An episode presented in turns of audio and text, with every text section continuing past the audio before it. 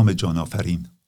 تا حالا شده با خودتون فکر کنین چطور یه ماده که طبیعت رادیواکتیو داره همزمان می‌تونه هم کشنده باشه و هم یه داروی شفا بخش. چرا اتم ها به عنوان یکی از ریزترین ذرات شناخته شده دنیا می‌تونن هم منبع بزرگ انرژی باشن هم نابود کننده باشن و هم نجات دهنده جانها؟ انگاری اتم ها رقصی می‌کنن بین مرگ و زندگی بین تاریکی و روشنایی. به اپیزود دوم پادکست چیز فهم خوش اومدین. در این قسمت می‌خوایم ببینیم چرا مواد رادیواکتیو چون این دوگانگی مرموزی دارند خودتون رو برای کاوشی در قلمرو انرژی هستی و کاربردهای گسترده آن از واقعیت وحشتناک سلاحهای هستی تا شگفتی های نجات بخش پزشکی هستی آماده کنید.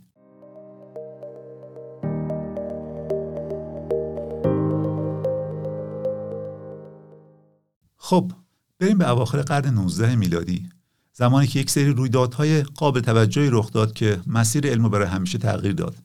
فیزیکدانی به نام هانری بکرل داشت آزمایش می‌کرد که نور خورشید چه تأثیری روی مواد معدنی به نام نمک اورانیوم داره. اون متوجه شد که حتی در یه روز ابری هم نمک های اورانیوم همچنان میدرخشن یک کشف تصادفی دیگر و البته توسط یک ذهن کنجکاو.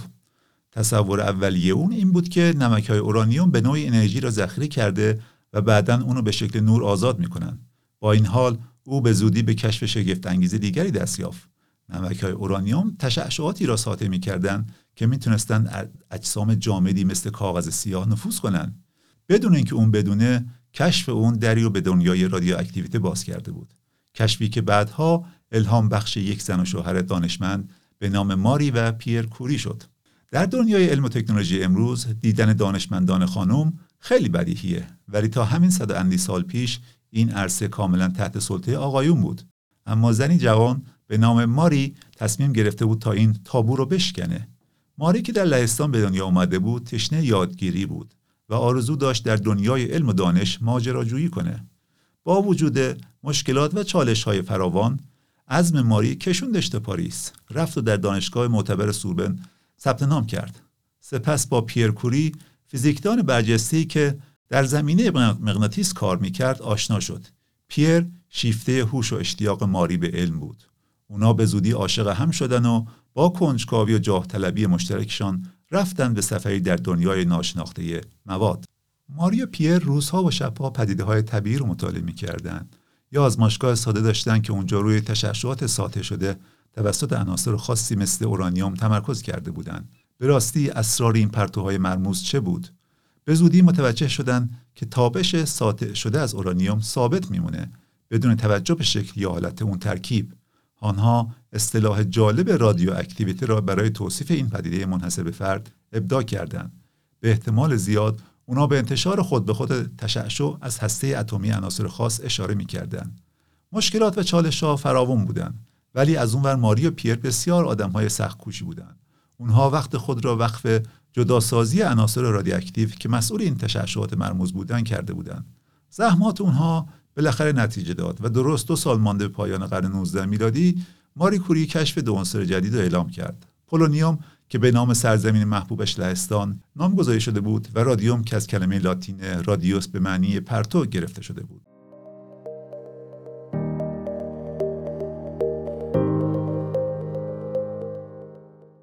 اما تراژدی در انتظار ماری بود.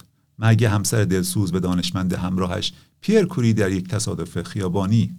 ولی مگه ماری از پا می نشست علا رقم فقدان پیر آنقدر به توسعه علم و فیزیک و شیمی ادامه داد تا تبدیل شد به اولین زن برنده جایزه نوبل در هر دو رشته.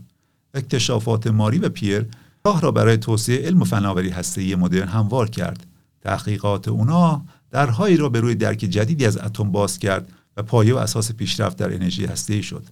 باید اشاره کنیم به عواقب غمانگیز اکتشافات پیشگامانه ماریکوری در زمینه رادیواکتیویته. در حالی که کار او علم رو متحول کرده بود سلامت اونم به خطر انداخته بود.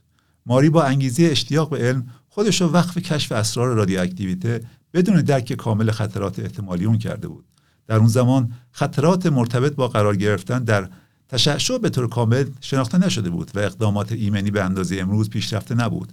تحقیقات و آزمایش های خستگی ناپذیر ماری و سالها تابش سطوح بالای تشعشعات موجب وخامت وضعیت سلامتی او شد.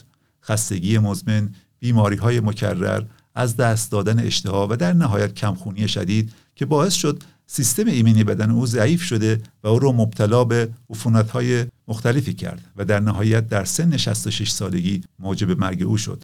روحش شاد که شاید بدون فداکاری های او دنیای ما محروم از مزایای مواد رادیواکتیو می‌شد.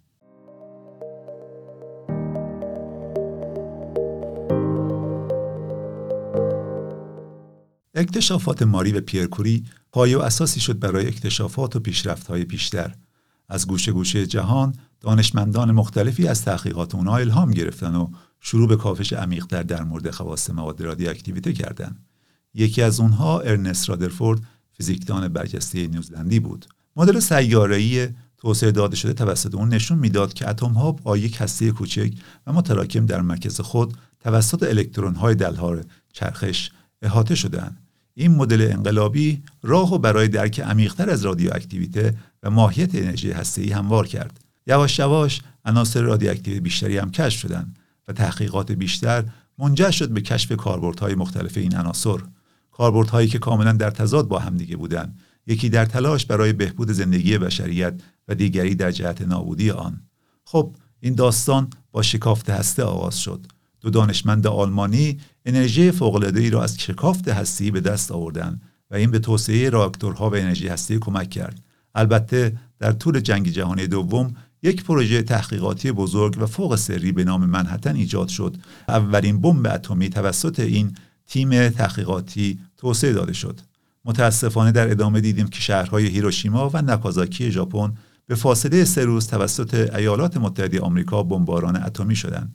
نمی‌خوایم منکر تاثیر فوری این بمباران در تسلیم شدن ژاپن و پایان جنگ جهانی دوم بشیم که شاید غیر مستقیم جلوی کشت و کشتار بیشتری رو گرفت. ولی این حقیقت تلخ از یاد نبریم که حداقل 130 هزار تا 220 هزار نفر در این بمباران کشته شده و بسیاری دیگر مجروح یا تحت تاثیر تشعشعات قرار گرفتند.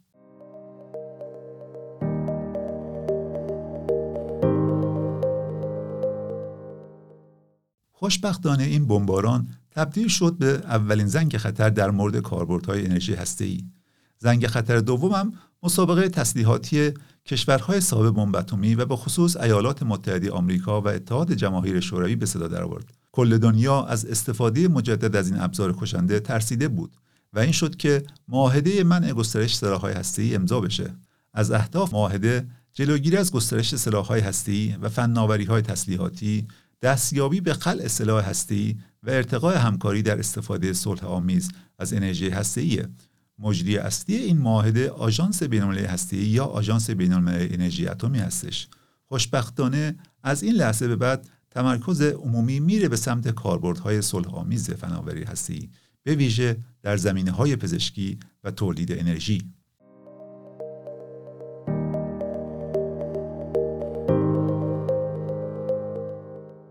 خب حالا بیایم برای چند لحظه کاربرد انرژی هستی رو فراموش کنیم.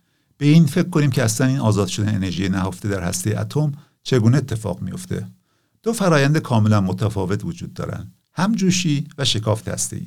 همجوشی به معنی ترکیب هسته‌های سبک مانند هیدروژن برای ساختن هسته‌های سنگینتر مانند هلیوم هستش. این فرایند مقدار زیادی انرژی رها می‌کنه و زباله‌های رادیواکتیو و عمر طولانی تولید نمی‌کنه.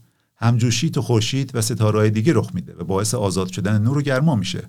از طرف دیگه شکافت هسته‌ای شامل تقسیم هسته‌های سنگین مانند اورانیوم یا پلوتونیوم به قطعات کوچکتر هستش. این فرایند هم مقدار زیادی انرژی رها می‌کنه اما در ازای زباله‌های رادیواکتیو با عمر طولانی تولید میشن که باید با دقت مدیریت و ذخیره بشن. شکافت هسته‌ای تو نیروگاه های هسته‌ای برای تولید برق استفاده میشه. هر دو روش همجوشی و شکافت می‌تونن مقدار زیادی انرژی تولید کنن ولی همجوشی این پتانسیل رو داره که منبعی پاکتر و ایمنتر باشه. اما متاسفانه هنوز فناوری همجوشی در مراحل آزمایشیه. و علا رقم پیشرفت های فوقلاده هنوز قبل از آن که بشه ازش برای تولید برق در این مقیاس بزرگ استفاده کرد با چالش های فنی زیادی رو هستش. بریم سراغ اون چی که در راکتورهای هسته‌ای اتفاق میفته در بخش دیگری از پروژه مانهاتان گروهی از دانشمندان با سرپرستی دانشمندی به نام انریکو فرمی بر هدف مهار انرژی اتمی برای مقاصد تولید انرژی تمرکز کرده بودند. اونا یک شبه راکتور در زیرزمین ورزشگاه شیکاگو از بلوک های گرافیتی و عنصر اونانیوم ساخته بودند. این کار خطرات زیادی داشت و پیامدهای موفقیت یا شکست اونا بسیار زیاد بود. بالاخره با تنظیمات بسیار دقیق و کنترل شده راکتور به آرامی شروع به نشان دادن نشانه های یک واکنش زنجیری هستی کرد. اونا به چیزی دست یافته بودند که زمانی تصور می‌شد غیر ممکنه. انتشار کنترل شده انرژی هسته‌ای که نشانگر تولد اولین راکتور هسته‌ای کاربردی بود. از آن لحظه مهم مسابقه برای مهار قدرت انرژی هسته‌ای شتاب می‌گیره و محققان در سراسر جهان از دستاورد اونا الهام گرفته و شروع به کار خستگی ناپذیر برای بهبود طراحی راکتور افزایش اقدامات ایمنی و کشف کاربردهای جدید برای این منبع انرژی چشمگیر می‌کنند. تا اینکه اولین نمایش موفقیت آمیز انرژی هسته‌ای در سال 1951 میلادی زمانی رخ میده که یک راکتور کوچک در آیداهو ایالات متحده آمریکا تونست برای اولین بار برق تولید کنه. این یعنی آغاز دوره جدید در تولید انرژی. در طول های بعد های زیادی در فناوری راکتورهای هسته ایجاد شد. انواع مختلفی از راکتورها پدید آمدند که هر کدام ها و نقاط قوت خود را داشتند. خیلی نمی‌خوایم تو بحث های فنی و ساختاری اونا وارد بشیم. با افزایش نیازهای انرژی جهان انرژی هستی به عنوان یک منبع قابل اعتماد و کارآمد برق ظاهر شده. مزایای انرژی هستی شامل انتشار کم گازهای گلخانه‌ای قابلیت تولید برق در مقیاس بزرگ و اثرات نسبتا کمتر زیست محیطی در مقایسه با سوختهای فسیلی هستش. در سالهای اخیر تلاش‌های محققین و دانشمندان بیشتر بر روی توسعه افزایش ایمنی راکتورهای هسته‌ای، بهبود تکنیک‌های مدیریت زباله و کاوش در طرحهای راکتور پیشرفته متمرکز شده و این باعث شده تا مفاهیم جدیدی مثل راکتورهای نمک مذاب، راکتورهای کوچیک مدولار و راکتورهای همجوشی ما رو به آینده نوید بخش در توسعه این فناری هسته‌ای امیدوار کنه.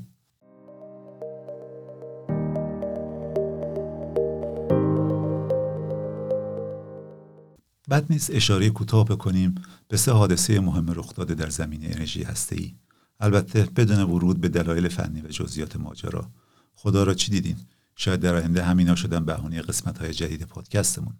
سال 1986 و حادثه وحشتناک نیروگاه هسته چرنوبیل در اوکراین که منجر به آزاد شدن مقدار زیادی از مواد رادیواکتیو و مرگ هزاران نفر شد. در آن زمان اوکراین کماکان بخشی از اتحاد جماهیری شوروی بود و شاید اگر پنهانکاری مقامات عالی شوروی نبود این حادثه بدترین فاجعه هسته تاریخ نمی‌شد. همین پنهانکاری باز دلیلیه برای نداشتن آمار دقیقی از کشته شدگان. تخمین ها از 4000 تا 93 هزار نفر شامل میشن. البته قبل از اون و در سال 1979 در پنسیلوانیای آمریکا اتفاق دیگه افتاده بود که خوشبختانه تلفات جدی جانی خاصی نداشت. ولی دید جهانی به ایمنی انرژی هسته‌ای افزایش داد و بالاخره فاجعه فوکوشیما در ژاپن در همین اواخر یا بهتر بگم حدود 12 سال پیش. اینجا بیشتر از نقش نیرو انسانی قدرت طبیعت بود که خودش به رخ آدمیزاد کشید. زمین لرزه و سونامی قدرتمندی که رخ داد در نهایت منجر شد که مواد رادیواکتیو زیادی آزاد بشن و خیلی ها رو آلوده بکنن. این نیروگاه هنوز که هنوز تحت مراقبت های شدید قرار داره و بعضی وقتایی خبری ازش بیرون میاد. داستان نحوه برخورد مردم و دولت ژاپن با این ماجرا و تفاوت اون با چرنوبیل هم در نوع خودش جالبه.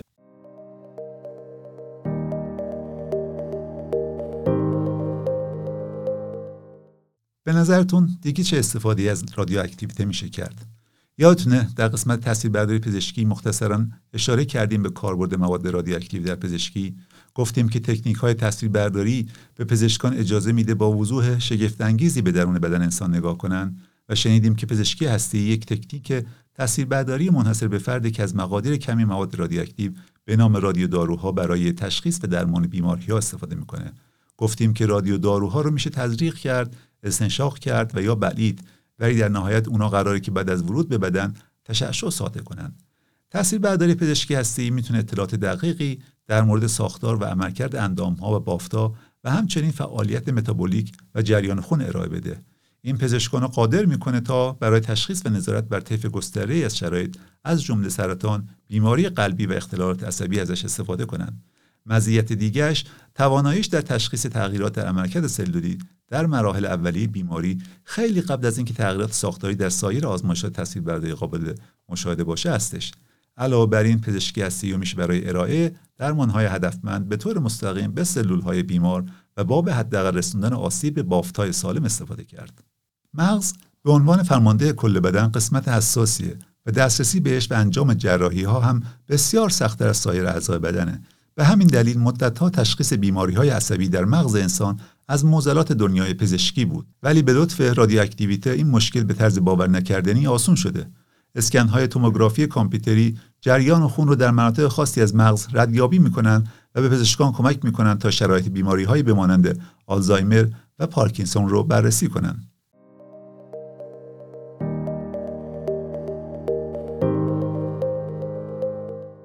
یکم بشنویم از اینکه چطور رادیواکتیو ها در خوراک روزمره ما تاثیر دارن. البته نگران نباشین منظورمون خوردن مستقیم رادیواکتیو ها نیستش جمعیت جهان هر روز داره زیاد میشه و این یعنی چالش تامین مواد غذایی. حتی کشاورزی صنعتی و مدرن هم داره کم میاره. البته اگه تا الان هر دوشون کم نیاورده باشن. این وسط به صورت خیلی غیر منتظره دانش رادیواکتیویته و به عنوان یک ناجی ظاهر شده. این علم نه تنها قدرت شفا دادن و نجات جان افراد رو در پزشکی داره بلکه دارای پتانسیل بسیار زیادی در انقلابی کردن کشاورزی سنتی و مدرن هستش. مثلا دانشمندان می‌تونن از تشعشعات رادیواکتیو برای افزایش بازه محصولات پرورش گونه های مقاوم به بیماری ها و آفات استفاده کنند یا با قرار دادن دانه ها و گونه های گیاهی در معرض دوزهای کنترل شده رادیواکتیویته دانشمندان می‌تونن جهش های ژنتیکی ایجاد کنند که منجر بشه به ایجاد صفات جدید و بهبود یافته غذایی صفاتی که بتونن تولید محصول رو بیشتر کنن مقاومت بعضها رو در برابر بیماری ها افزایش بدن باعث بهبود محتوای غذایی بشن و ماندگاری محصولات رو طولانی تر کنن. مثلا از طریق داپش دقیق و کنترل شده رادیواکتیویته دانشمندان تونستن گونه های گندم مقاومتری تولید کنند که در آب و هوای نامناسب برای گندم های معمولی رشد می‌کنند و در برابر آفات مقاومت بیشتری دارند و یا در خاک هایی که از لحاظ مواد مغذی فقیر هستند رشد می‌کنند این روش ها نه تنها تولید مواد غذایی را افزایش دادن بلکه وابستگی به آفت ها و کودهای شیمیایی را کاهش داده که خب خبر خوبی برای دوستدارای طبیعت البته استفاده از این روش فقط به گندم محدود نمیشه و میشه اونو به طیف وسیعی از محصولات از جمله برنج، ذرت، حبوبات و حتی میوه ها گسترش داد. علاوه بر این کشاورزی هسته‌ای نقش مهمی در حفظ محصولات گرانبهای غذایی ما داره. با استفاده از تکنیکی به نام پردازش پرتویی میشه محصولات تازه مثل میوه ها، سبزیجات و سایر اقلام فاسد شدنی رو برای مدت طولانی تری نگهداری کرد. یا با استفاده از سطوح پایین تشعشع به طور موثری آفات را از بین برد و یا بازه زمانی را که در طی آنها این غذاها تازه و مغذی باقی میمونن را طولانی کرد. اگه یه لحظه به حجم مواد غذایی که ما به دلیل فاسد شدن هر روز دور میریزیم فکر کنیم ارزش این روش ها واسمون بیشتر روشن میشه. حتی اگه دوستدار طبیعت نباشیم که بعیده حداقلش هزینه مواد غذایی کم میشه که یکی از صرف جوی پولی بدش بیاد.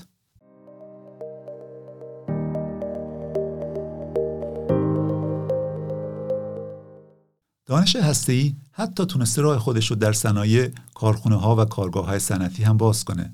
مثلا توی آزمایش های غیر مخرب با استفاده از ایزوتوپ های رادیواکتیو.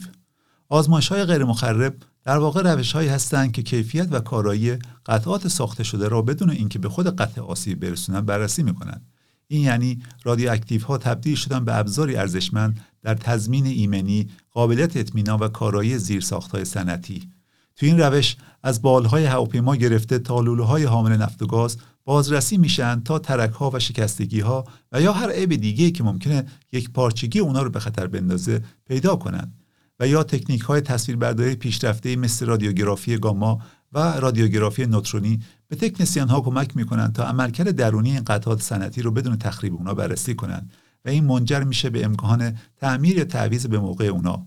این زمان خرابی رو به حداقل میرسونه. کارهای عملیاتی رو افزایش میده و از خرابی های فاجعه باری که می‌تونه عواقب شدید زیست محیطی یا انسانی داشته باشه جلوگیری می‌کنه.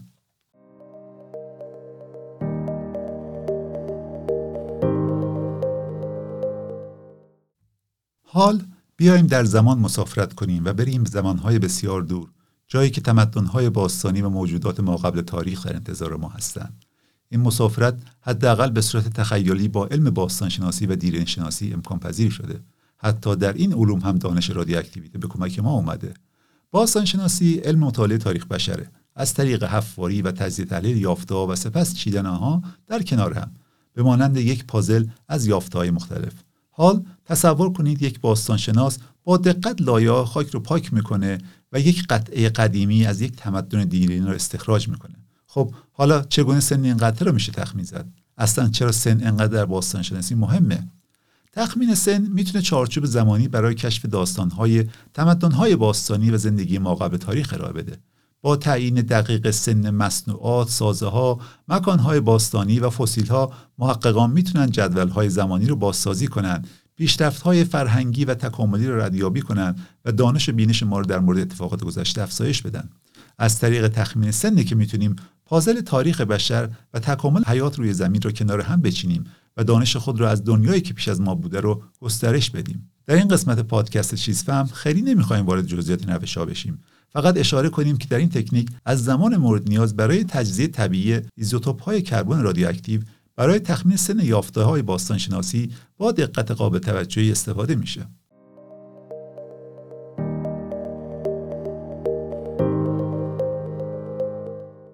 داریم به پایان این قسمت نزدیک میشیم.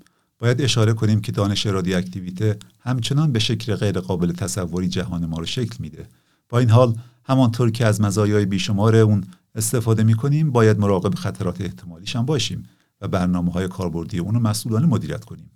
تعادل ظریفی بین استفاده از قدرت این دانش برای پیشرفت و تضمین ایمنی و پایداری محیط زیست وجود داره این یک تلاش دائمیه که به تخصص علمی مقررات دقیق و ملاحظات اخلاقی نیاز داره به آینده بنگریم آینده ای که در اون کماکان پتانسیل زیاد رادیواکتیویته و فن های هستری برای مقابله با چالش های جهانی مانند تغییرات آب هوایی، انرژی پایدار و پیشرفت های پزشکی قابل استفاده هستش. از طریق تحقیقات مداوم، نوآوری و اقدامات مسئولانه است که می‌تونیم به پتانسیل عظیم رادیواکتیویته اجازه آزادی بدیم و در این حال از رفاه بشریت و محیط زیست محافظت کنیم. بنابراین به پیشگامانی که راه را هموار کردند احترام می‌گذاریم و آینده ای را آغاز می‌کنیم که در آن کاربردهای نیروی باور نکردنی همچنان به شکل دادن دنیای ما برای بهتر شدن ادامه میدن. عادل پاشایی هستم. از شما بابت همراهیتان در این قسمت پادکست چیز فهم تشکر می‌کنم.